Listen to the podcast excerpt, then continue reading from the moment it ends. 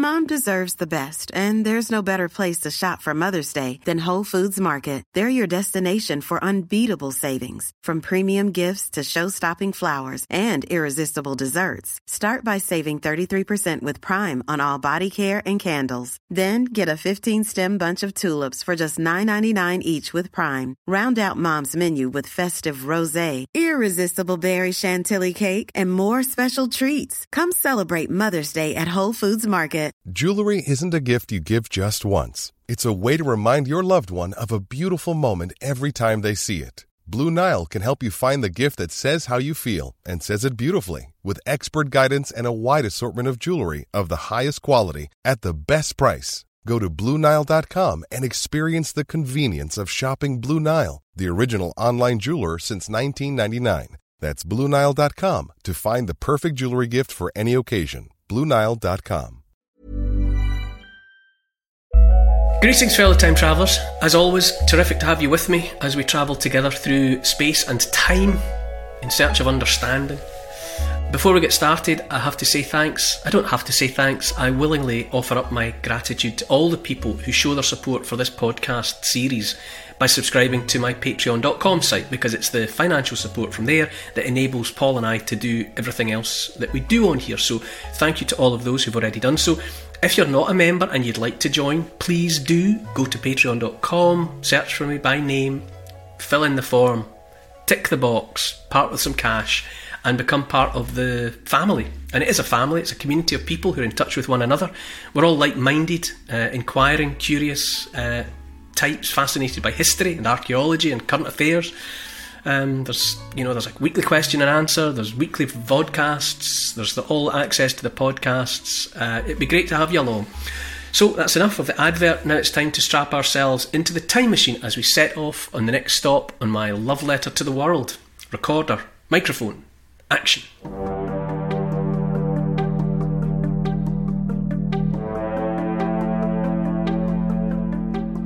Power, propaganda, and purgatory barefoot and fasting, a blizzard raging all around him. For three days and three nights, wearing only a penitent's hair shirt, the Emperor stands outside the castle gates. The crown and the church go head to head. Excommunication, submission, and absolution. A bitter clash for control of the strings of power, and a wound is opened that won't heal for centuries. Endeavouring to understand history in hopes of illuminating the future, I'm Neil Oliver, and this is my love letter to the world.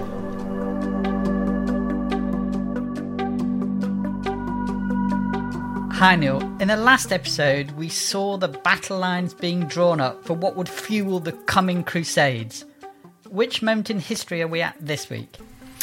Uh, well, Paul, uh, this week our focus shifts somewhat, and instead of looking at the battle between different religions, we're examining an eternal fight within one of them. We're heading to the castle of Canossa in Italy, uh, as two ruthlessly stubborn men are at each other's throats as church and state wrestle for power.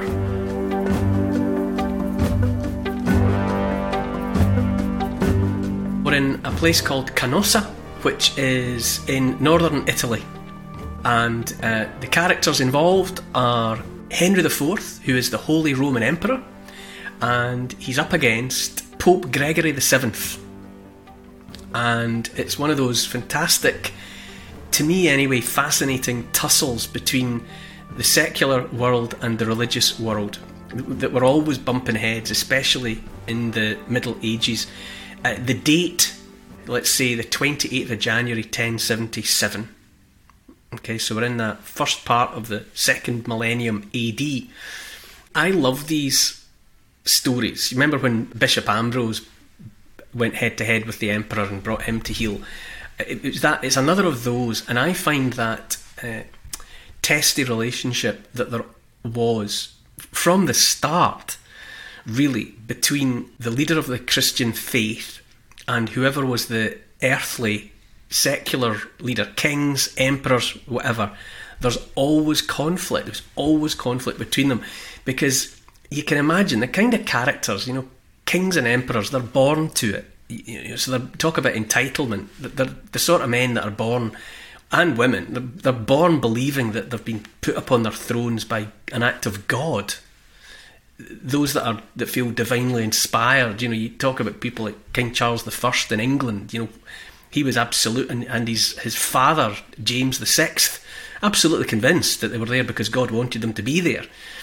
And then then they come up against a character like a pope, and popes are similarly.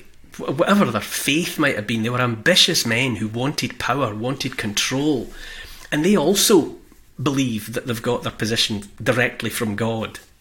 So you've, you've got the stages set at that point. If you get the two wrong sorts of characters that happen to be on the two thrones, you know, the throne of St. Peter's in, in the Vatican and the imperial throne or, or, or a king, you're always going to get trouble. And what happened between Henry IV, the emperor, and Gregory VII, the pope, in the 1070s uh, it goes down as some of the most significant moments in all of the Middle Ages. Right, so it's a it's a it's a big deal. This one. And is it because there's so much at stake? You know, power and wealth and all that. Yeah, I, I think I think we I think we see it even today. Really, people of a certain mindset are are after power, and they're after control they want they want power and they want that power because they want to tell everyone else what to do.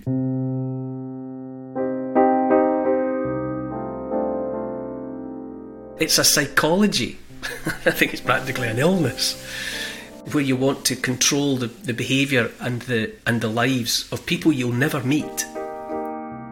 They want to cast the shadow of their hand as far as they possibly can so that everyone even people they'll never talk to, never know in life, they, st- they want to content themselves w- with the idea that all of the people are doing what they tell them to do. And we see it around us now.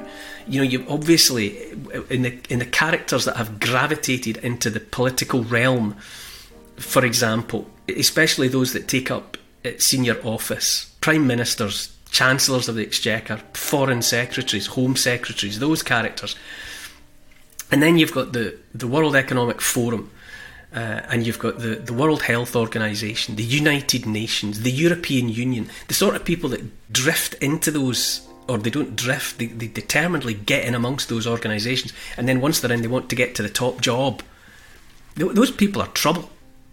I'm telling you now, you know, this, this notion that they're in it because they want to make the world a better place, I don't buy it. Not from any of them. I think any of the ones that actually emerge as being minded to make the world a better place, I'm pretty sure they're the ones that get bumped off. I think the other ones that get a bullet, to be quite honest. So power corrupts, and absolute power corrupts absolutely. That's a that's a cliche, but it's true. So you had these two characters. You got Henry IV, you, Gregory VII. His his real name, he's Pope Gregory VII. His real name's Hildebrand. Relevant or irrelevant, I don't know. But Hildebrand's a hero from German legend a very powerful figure. So that was his given name. That was the name his mum gave him. And who knows, maybe that affected him. And uh, quite unusually, really, among popes, uh, p- people tended to remember and continued to refer to him by his name. So, as well as calling him Pope Gregory, Hildebrand became a, you know, that was the brand. And, and I don't know whether it was because of the fact that Hildebrand, as a name, referred to somebody heroic and determined.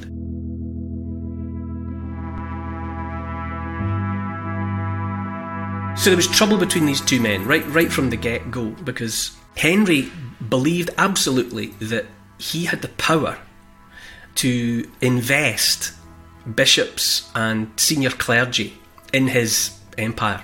If the job became vacant, it was up to him to appoint the next bishop. That wasn't just his belief; that was a belief that was is as old as as old as Christianity. The, the kings and the emperors they wanted to believe that appointing those roles was up to them. Not Pope. They didn't appoint the Pope, but the, everybody else with a religious job, with a religious job title, was going to be appointed. And, and Henry IV was as committed to that as anybody before him or anybody after.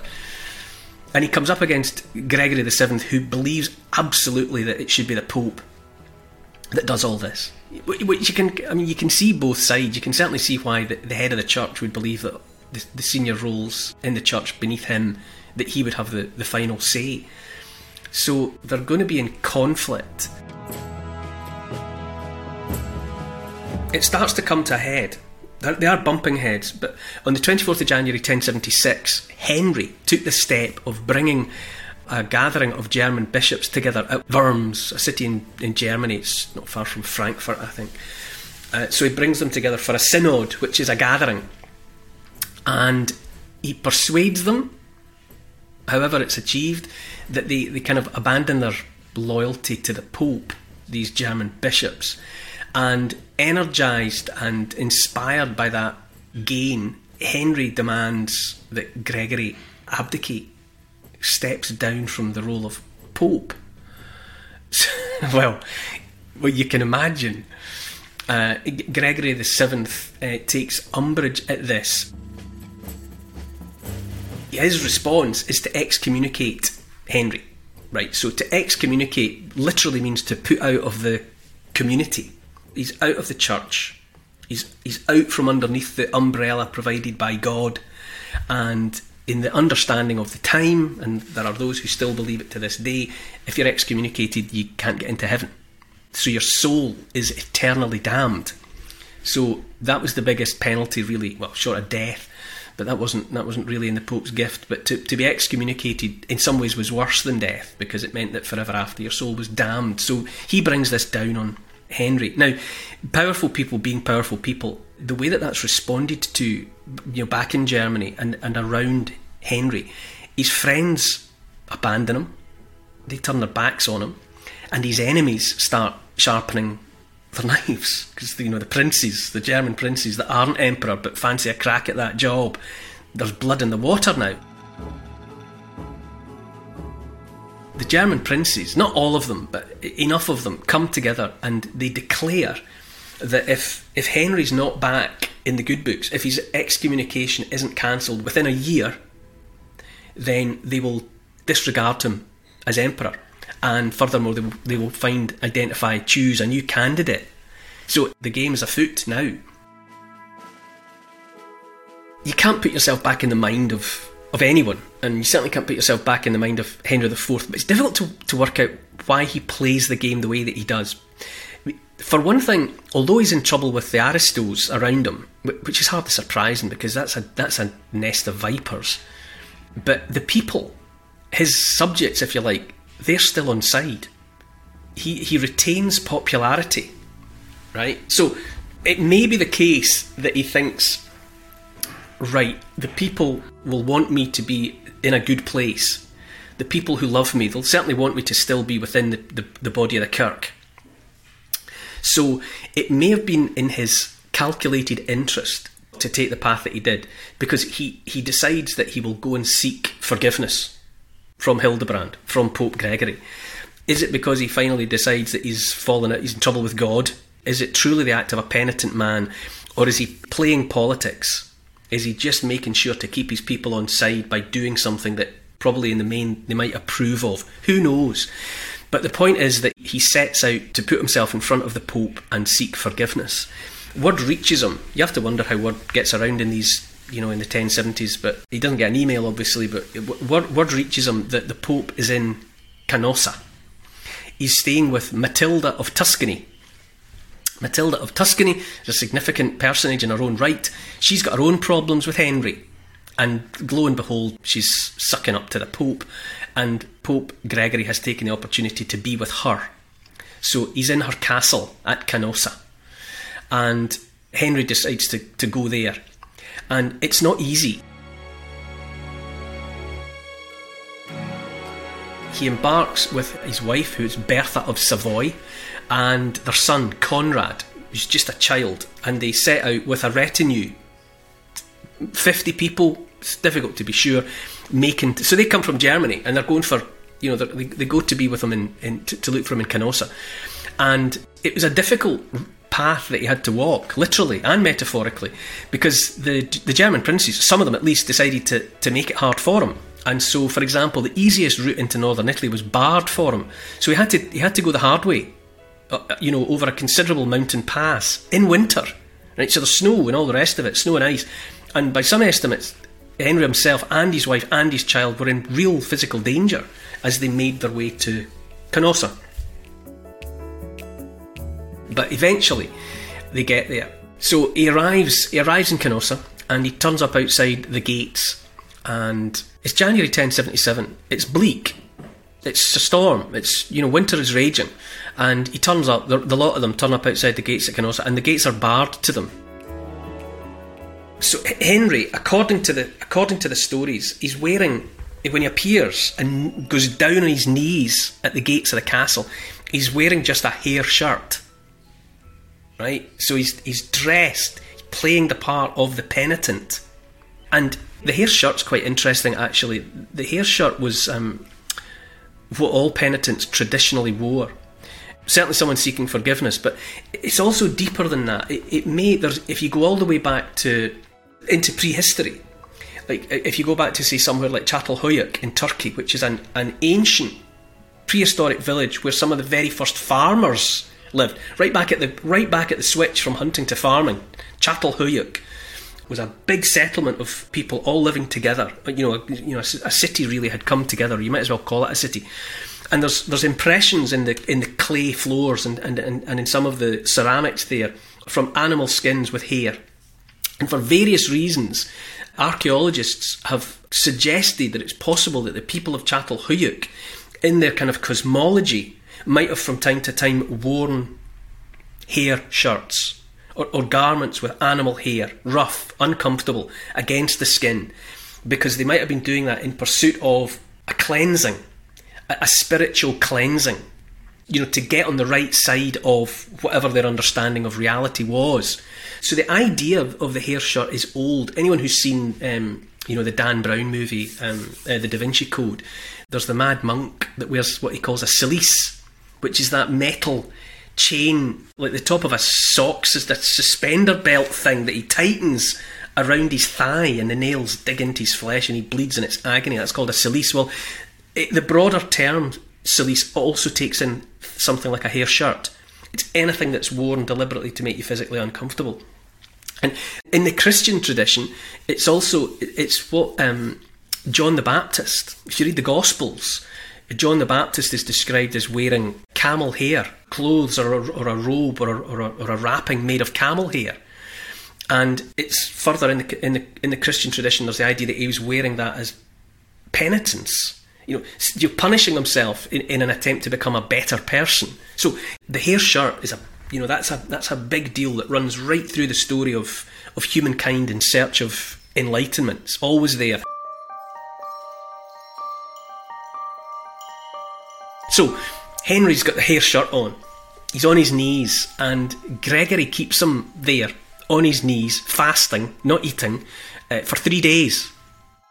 I'll, I'll read you from Gregory's own account, uh, the Pope's own account. Once arrived, he, Henry, presented himself at the gate of the castle, barefoot and clad only in wretched woollen garments, beseeching up with tears to grant him absolution and forgiveness. This he continued to do for three days until all those about us were moved to compassion at his plight. Indeed, they marvelled at our hardness of heart. So, you know, people around the Pope are begging him to let Henry in because he's being such a good penitent. So the doors open. Henry comes in he get maybe gets to change out of his hair shirt. It's not quite clear, and he takes communion with Henry and with Matilda of Tuscany.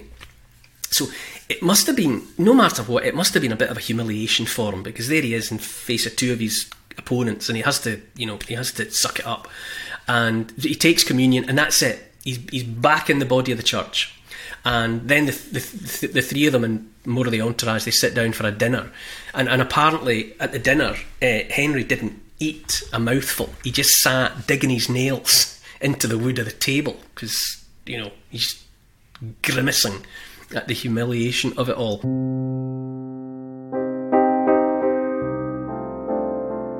So this arguably the most significant moment when a, a secular ruler an emperor, was put in his place by a churchman, the Pope.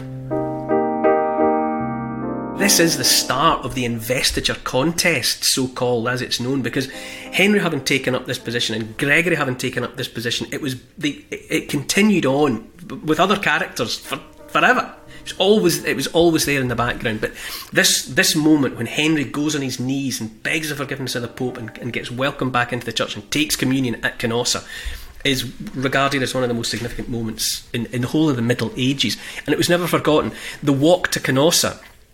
It's kind of fallen from, from common parlance now, but for the longest time, to walk to Canossa became a it was something you said if somebody had had to you know had had to humiliate themselves really, or had had had to do something against their will in order to get something else they wanted.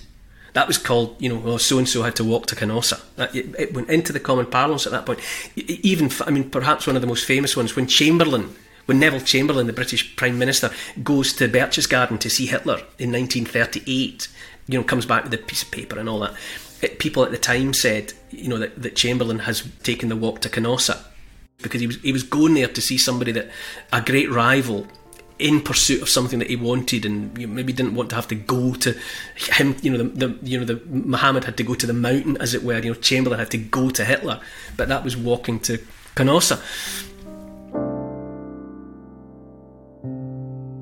And on the face of it, you know, if you if you just draw the line there, you think, oh well, that's it. The, you know, the Pope's the, the, he's won the game. He's won the investiture contest. But oh no, within no sooner was it over, no sooner was was Henry back in Germany than he was you know bumping heads with the Pope again because he had you know, no intention of of surrendering his determination that he be the, the top dog. They just keep fighting, and you know Gregory excommunicates Henry again. it all it all happens again. Um, and but but but uh, uh, the, and they go to war. There's a there, there's a civil war, um, and Henry wins it. Henry's triumphant. He invades Rome, uh, and he, and Gregory has to flee, and Henry has him replaced with the so-called anti-pope Clement III. He puts his own man in the top job as a further snubbing of. Um, of, of, of Hildebrand, Gregory VII. But, but there you go, it is a significant moment in history, regarded by some as one of the most significant events in the whole of the Middle Ages. It reverberates down through history um, because by the time you get to the Reformation, the Protestant Reformation in the 16th century, Henry VIII and all that, Henry, Henry IV, that, that, that unruly, that turbulent emperor, he is exalted by some. He's held up by some as a kind of a poster boy of the Protestant. He's, some sometimes they call him the first Protestant because you know because obviously Protestantism was protesting about the Catholic Church and therefore the Pope, and the, when the when the Reformation got up and running, people looked back to the way that Henry IV had taken on Gregory VII. And so they called him the first Protestant, and he became a poster boy of the Reformation. And, and people looked to Henry's example for guidance as to how they were to approach a tyrannical institution. And, and for that reason, you know, for that reason, that's why it has such modern connotations because the centralisation of power that's going on, be it in the European Union, be it in the, the World Economic Forum, you know, that, that centralising of power, anyone anyone going up against it would be would be seen as taking their lead from Henry IV who, when confronted with this figure trying to cast the shadow of his hand over the Christian world, went for him and to some extent succeeded in the end in knocking him off his perch. So the, the consequences, the aftershocks, the reverberations of Henry IV's walk to Canossa to confront or to or to meet with Gregory VII, it's a big deal. The the church was a lot more powerful then, wasn't it? I know it's still powerful today, but it was a lot more powerful then, wasn't it? Yeah. Uh, oh, I mean, absolutely. To, there was, there still is for many people, but the, at the time when more people believed absolutely in the power of God, you know, the presence of God there, looking down on everyone, you know, the ultimate surveillance camera. So they believed in the power of the church and the power of bishops and the power of the Pope. These men for the mass of the population held in their hands everyone's eternal souls. You know, they, had power over whether or not you got to heaven or whether you spent eternity in perdition and hell. That belief was very strong. Who can say what Henry IV absolutely, in his heart of hearts, believed? But it's reasonable to imagine that he did believe what was understood about God and the Christian faith, and that to fall foul of it might put him into eternal damnation. Let's imagine that was his psychology, and let's imagine that that was the psychology of the majority of people in the Middle Ages. So imagine looking on at that. as a member of the general population, seeing the emperor go toe to toe with the pope. You know, it's it's it's not just life and death; it's the very fate of eternal souls. And and perhaps, but you know, maybe if you were under the rulership of, of an of an emperor who's been excommunicated, does that mean that, that you're tainted too? You know, if your emperor, if your king is is seen to be bad in the eyes of the church, does that is, is that infecting you like an airborne virus? Does that compromise your chances of getting to heaven as well? It's it's big stuff.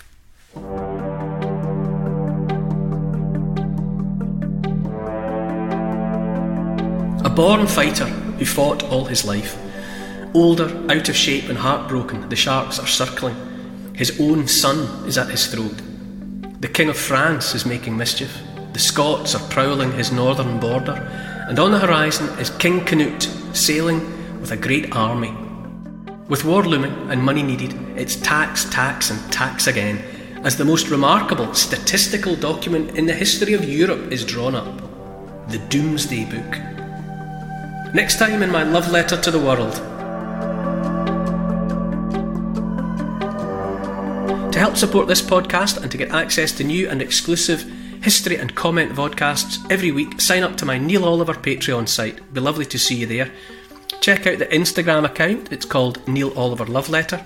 And there's my YouTube channel, which is simply called the Neil Oliver Channel. And to help build this podcast, please tell your friends about it, get them listening, and write a review to convince the online crowd to join us.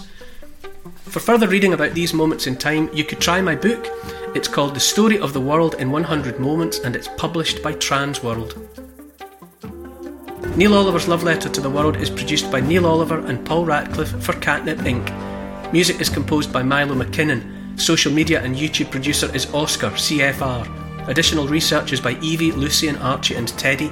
Finance is by Catherine and Trudy. Post production is by Althorp Studios, and the graphics are by Paul Plowman.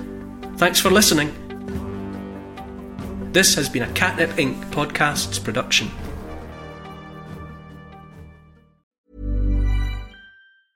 Hey, it's Danny Pellegrino from Everything Iconic. Ready to upgrade your style game without blowing your budget? Check out Quince. They've got all the good stuff shirts and polos, activewear, and fine leather goods, all at 50 to 80% less than other high end brands. And the best part? They're all about safe, ethical, and responsible manufacturing. Get that luxury vibe without the luxury price tag. Hit up quince.com slash upgrade for free shipping and 365 day returns on your next order. That's quince.com slash upgrade. Why don't more infant formula companies use organic, grass fed whole milk instead of skim? Why don't more infant formula companies use the latest breast milk science? Why don't more infant formula companies run their own clinical trials? Why don't more infant formula companies use more of the proteins found in breast milk? Why don't more infant formula companies have their own factories instead of outsourcing their manufacturing? We wondered the same thing. So we made ByHeart, a better formula for formula. Learn more at byheart.com.